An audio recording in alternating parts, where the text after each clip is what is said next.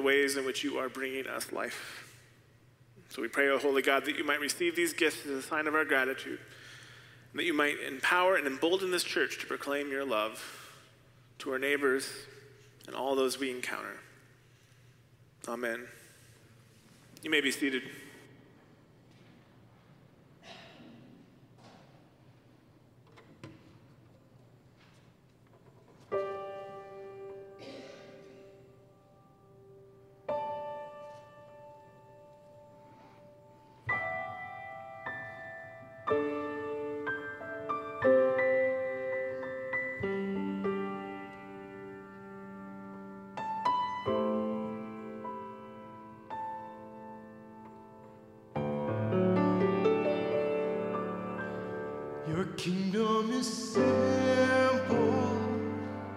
Simple as love.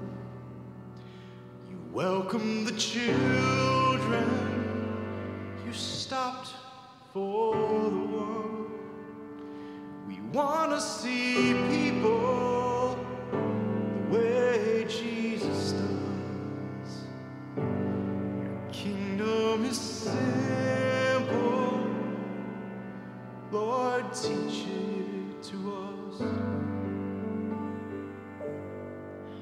Your kingdom is humble, as humble as death.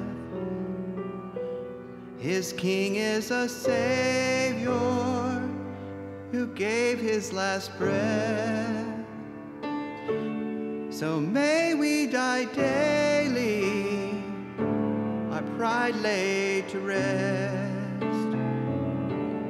His kingdom is humble, and the broken are blessed.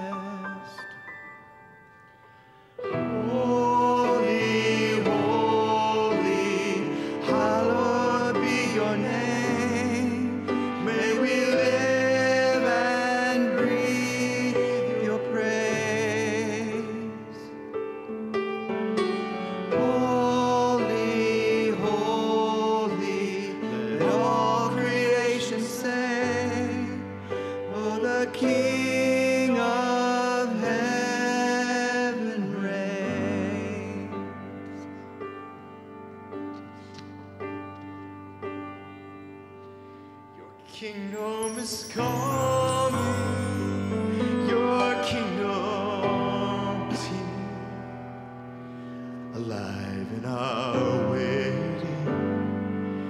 At work in our tears. So come to us quickly, forever our prayer. Kingdom is coming, Lord Jesus, come near.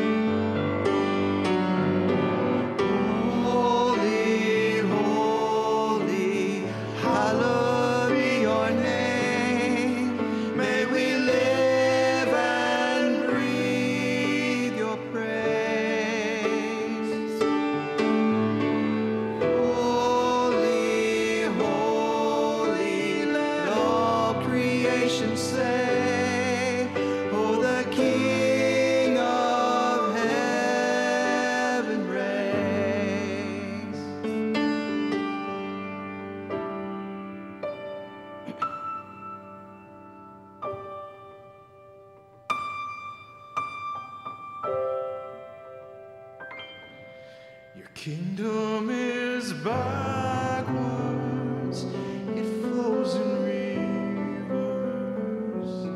What you call a treasure, this world calls a curse.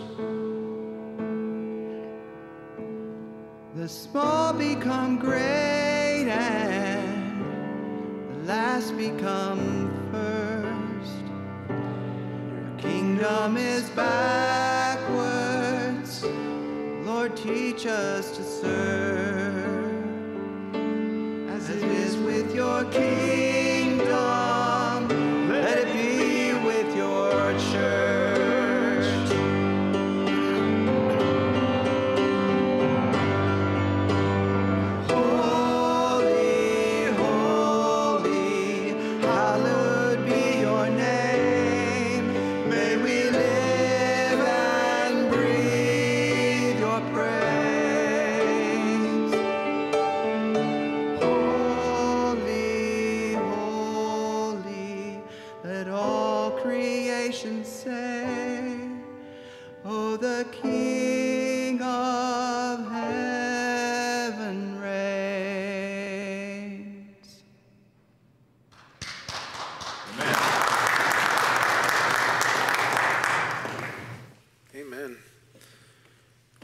bulletin, you'll see some prayer requests in our community. I invite you to join me as we pray these together.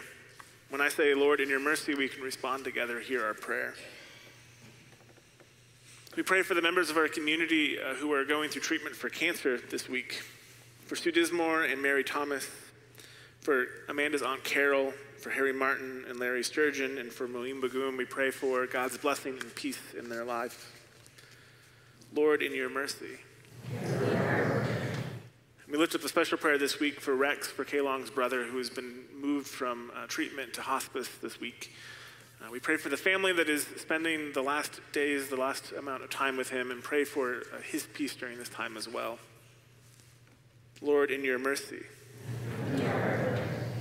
And we've been praying for a long time for the treatment of Sarah Armstrong, Steve Klink's niece. And unfortunately, this last Thursday, she died due to complications from her cancer. And so we pray for Steve and for his family and for all of Sarah's family as they go through this time of grief. We know that they'll need one another and that they'll need some strength from the Spirit of God during this time. Lord, in your mercy. We continue to pray for Kathy Sterling for the pain that she's been experiencing due to, due to um, some back issues. We pray that God might bless her and keep her and give her some relief. Lord, in your mercy. We pray for Orlena Rowe, the niece of Jane Rubish, who's continuing to recover from brain surgery, that God might be with her and give her strength. Lord, in your mercy. We continue to lift up Amanda and I's friend Scott, who was in a car accident um, a couple of months ago and is, is continuing to recover, but it, it is just a long road um, for him to get to a place where he is okay. And so we continue to pray for him and pray for peace. Lord, in your mercy. We lift up Dick Ellsworth, who's recovering from rotator cuff surgery. Um, I saw Dick on Thursday night at our executive committee meeting, and he's really doing about as well as you can do after having your shoulder worked on as extensively as he did. So we pray for God's continued strength with him and for patience because it just takes time to get better from something like that. Lord, in your mercy. We lift up Carolyn Whedon, um, who has had one eye surgery and is having another one coming up in a few weeks, that God might provide some peace and some comfort and quick healing. Lord, in your mercy. And we pray for Charles Skyver uh, for his diagnosis of Parkinson's, that God might be with him. Lord, in your mercy. And we pray for Dorothy Hayes, um, the pastor or the wife of the interim pastor, Philip Hayes, who's been experiencing some dizziness. We pray that God might be with her and provide her comfort and relief.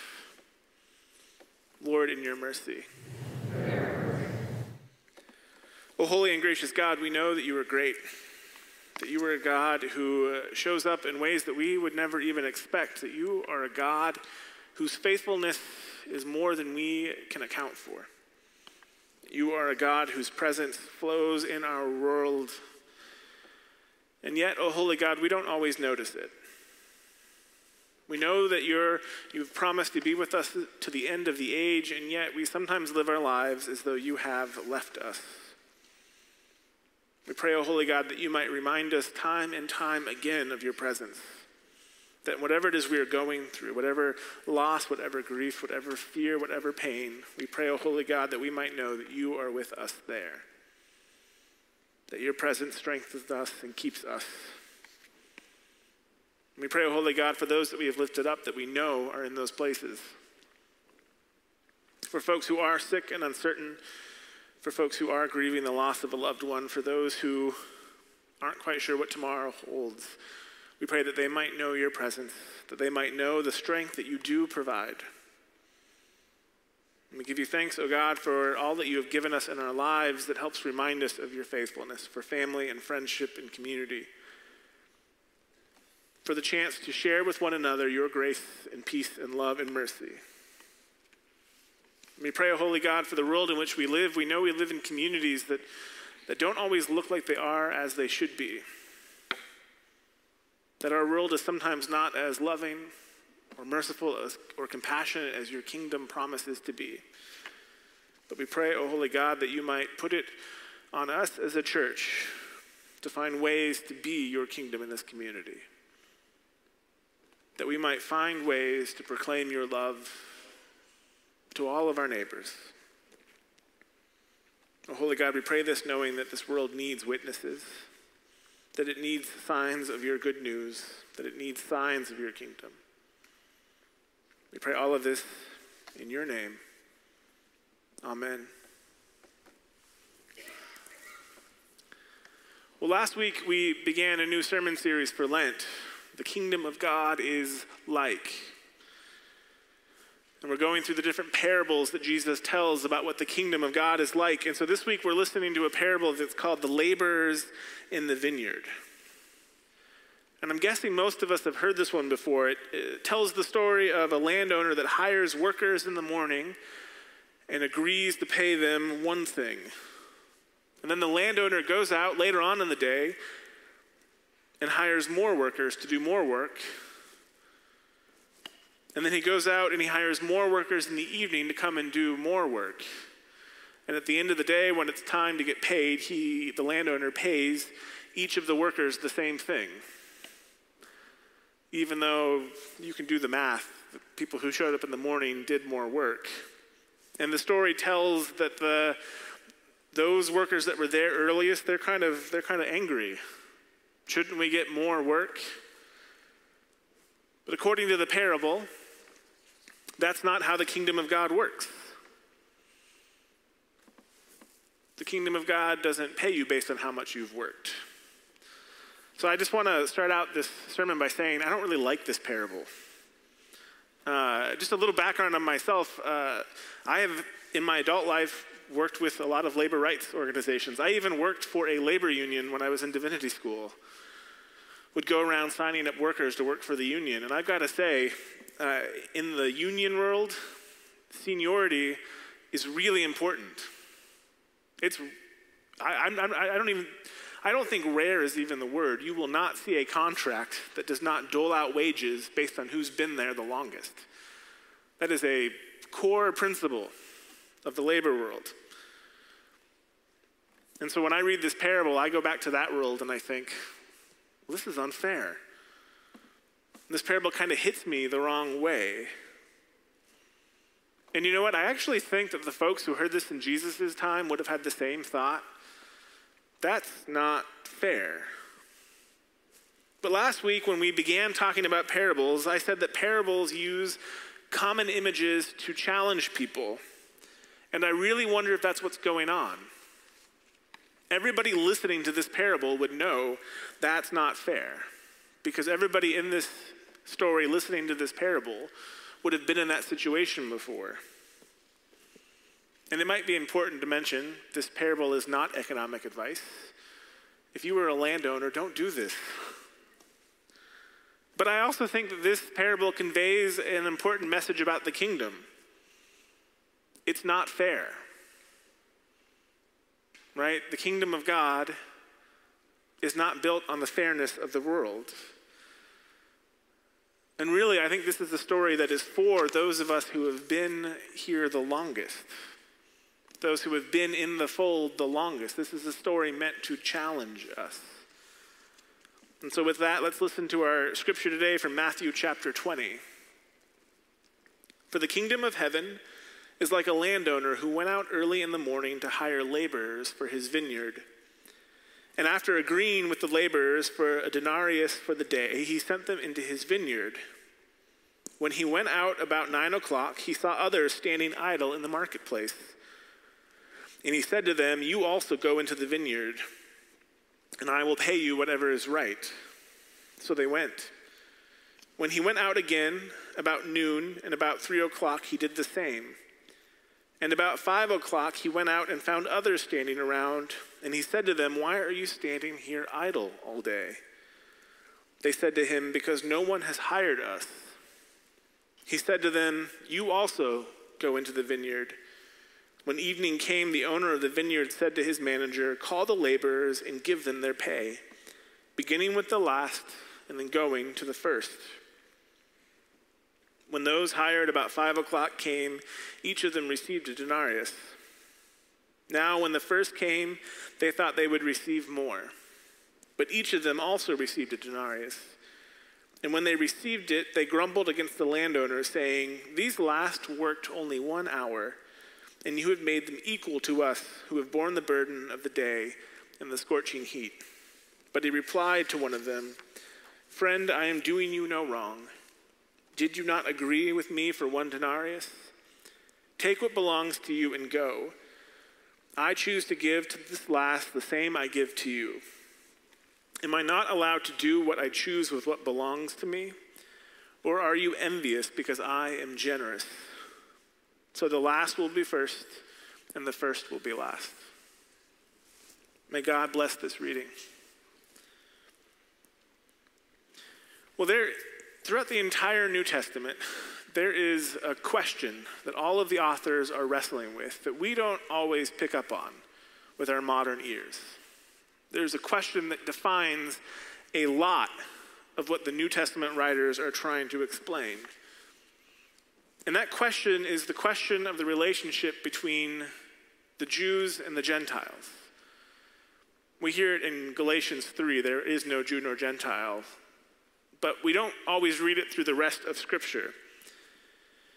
But this question is really permeating almost all of the New Testament. You see, in the Jewish tradition, in, in what's called the Talmud, the belief was that the Messiah, when the Messiah came, that the Messiah would, among other things, bring the Gentiles into the covenant with God. That's what the Messiah was.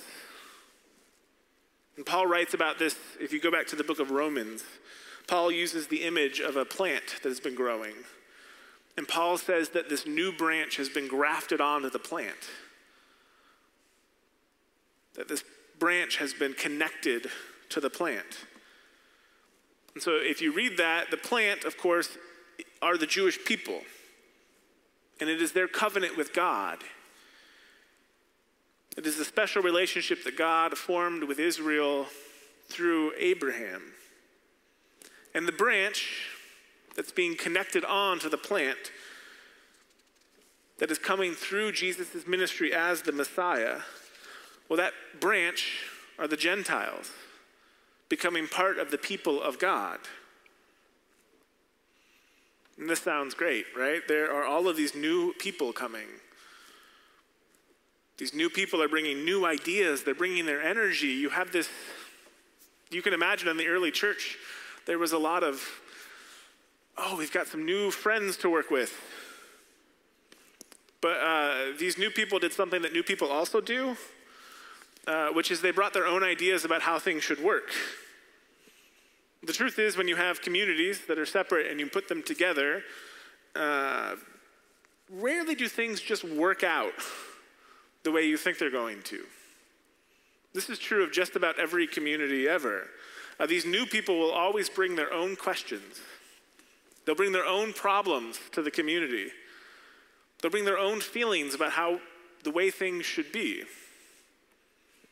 And so there is this tension going on in the New Testament about what these Gentiles have to do to be a part of the kingdom of God. And you can hear this through the book of Acts, through most of Paul's readings.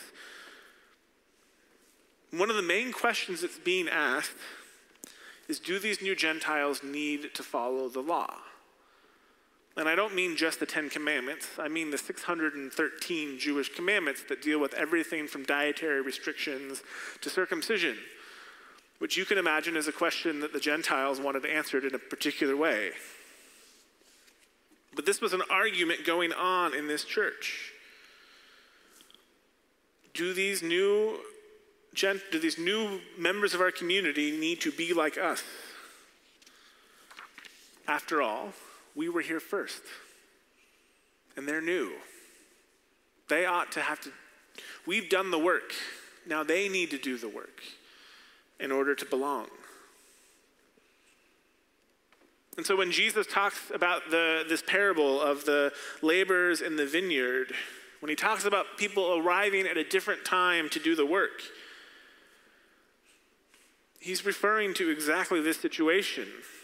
Those who have been a part of God's covenant for a long time, who have been doing the work for generations, and those who are showing up later. You can imagine there's probably this sense that, that, there should be a privilege for those who have been around for a while, for those who have been putting in the work. And what Jesus is saying is that's not really how the kingdom works. In fact, you could say the kingdom is unfair because it is.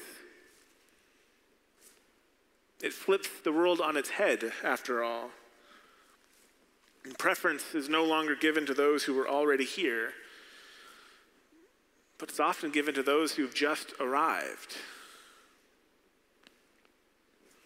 And this is an important thing about Jesus when he talks about the kingdom. The kingdom focus is not on keeping things the way they are. The kingdom is not set on keeping expectations that newcomers should adjust to the faithful. Rather, the kingdom is always calling us to make room for those who aren't here yet. The kingdom is always focused on those who are arriving late to make room for the new folks to get involved.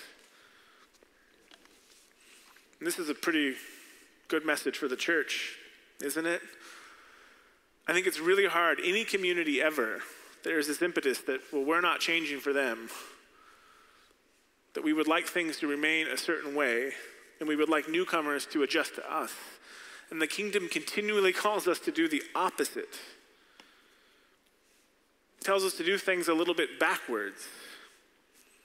Because the mission of the church, the mission of the entire gospel, is to make room for new folks. We resist this because we've been here the longest. We get stuck in this pattern of thinking we should have a say in how things are done, which is a simple human reaction but the gospel is this radical call to turn that upside down. And if we don't accept that it's asking us to turn our lives upside down for the sake of the good news, then we've missed something about it. After all, if you think about this parable, who are the folks who are, who, whose expectations need to be changed? It's not the newcomers, it's the folks who were there from the beginning.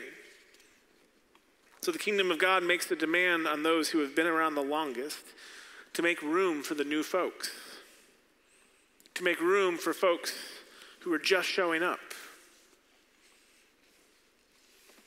There was this great Christian writer who died a few years ago named Rachel Held Evans, and she wrote a lot about this issue. She wrote about the struggles that churches had when it came to new folks who were showing up, especially those who were different. Um, as a woman, she struggled with some of the more conservative churches she belonged to that didn't think she should be allowed to lead because of her gender. She actually wrote a book um, on, I can't remember the name of it now. Biblical Womanhood is, is, is sort of the subtitle, where she tried to live out all the things the Bible says women should do. My favorite story is that uh, she went out to the edge of town and held a sign up that said, My husband is awesome. Because there's something about exalting your husband to the city. But she kind of understood that there were these new ideas that she was seeing her churches reject, that they didn't want to make room for new ideas. She became uh, an outspoken proponent of folks in the LGBTQ community to belong in churches. She was seeing friends be rejected from congregations that didn't want to accept new folks. And so she tried to create a space and a message and a voice for folks who didn't feel like they belonged, like they were welcomed. And I imagine these were people who had shown up late to the church communities. They were met with a message that they needed to change, and not that the church needed to make room for them. And I think from the perspective of the world, that makes sense. But from the perspective of the gospel, that's backwards. That's reversed. because the kingdom of God stands in opposition to the kingdoms of this world. And in one of her most famous books, Evans writes What makes the gospel offensive isn't who it keeps out, but who it lets in. Based on Jesus' parable, I think we can extend this to say that what makes it offensive is that it doesn't expect the world to change for us, it expects us to change for the sake of the world. It expects those of us who have been around the longest to make room for newcomers. Now, in the New Testament, I'll put a caveat on this a little bit. There is a strong emphasis that the Jews in these new Christian communities don't have to give up the law. This is actually a misreading of Paul. Paul thinks that if you're Jewish, you should still practice the law, that you should still follow what God and Abraham worked out in the covenant. But for those who are new to the community, for the Gentiles, they are to be welcomed as they are. And not just welcomed, they're to be given a place at the table. Not just tolerated, but accepted and affirmed. This is challenging for those who have been around the longest. It's probably more difficult if you've been around even longer, like there's like a correlation between how long you've been and how difficult it is. Because if you've done things one way for a number of, of years, it can be really hard to, to alter that. You know, I'm at this really weird point in my life. I'm, I'm younger than a lot of folks here, uh, but I'm just reaching that point in my life where I can see 40. Uh, and I'm getting to that place where I look at some of the young people trends and I go, what? What do you, I remember the first time somebody told me they were on Snapchat and I refused. Or I watched some of the Grammys this year and I have no idea what's going on in the world of music. Like we all reach this place where we are set in our ways and it is hard to make room for what might be different or new or strange. And it can be easy to be judgmental to folks who are younger, who are bringing their own questions and their own concerns, their own styles, some of which even make us uncomfortable. I'm not going to do a TikTok dance. I'm just not going to do it. And yet, I do know that, that there is this thing in Christianity which calls us to open our hearts to folks who are different than us, to open our hearts to ideas that we may struggle with. Part of being Christian is opening our hearts. It is being willing to be just a little bit different for the sake of those who aren't here yet. So, how do we make rooms for these people? How do we open ourselves up to the presence of people who talk different, or believe different, or who look different? The Apostle Paul in Philippians 2 has this great passage about Christ came, and though he counted equality with God, instead emptied himself for our sake. And I wonder if part of being Christian is following him in that, learning to empty ourselves of our prejudice, learning to empty ourselves of our power over how things are, so that we might make room for those who are to come. After all, the gospel is not the story of how God came to save one group of people. It's not God loved X church. It's God loved the whole world, all of it. Maybe that seems fair to those of us, maybe it seems unfair to those of us who have been here for a long time. Maybe it seems unfair that those who are showing up late to the party would have to conform to us, or wouldn't have to conform to us. By the standards of the world, those are unfair expectations. But in the kingdom of God, in the kingdom that Jesus is initiating, the world gets turned upside down. The world gets flipped on its head. And it's us who are called to adjust to what God is doing.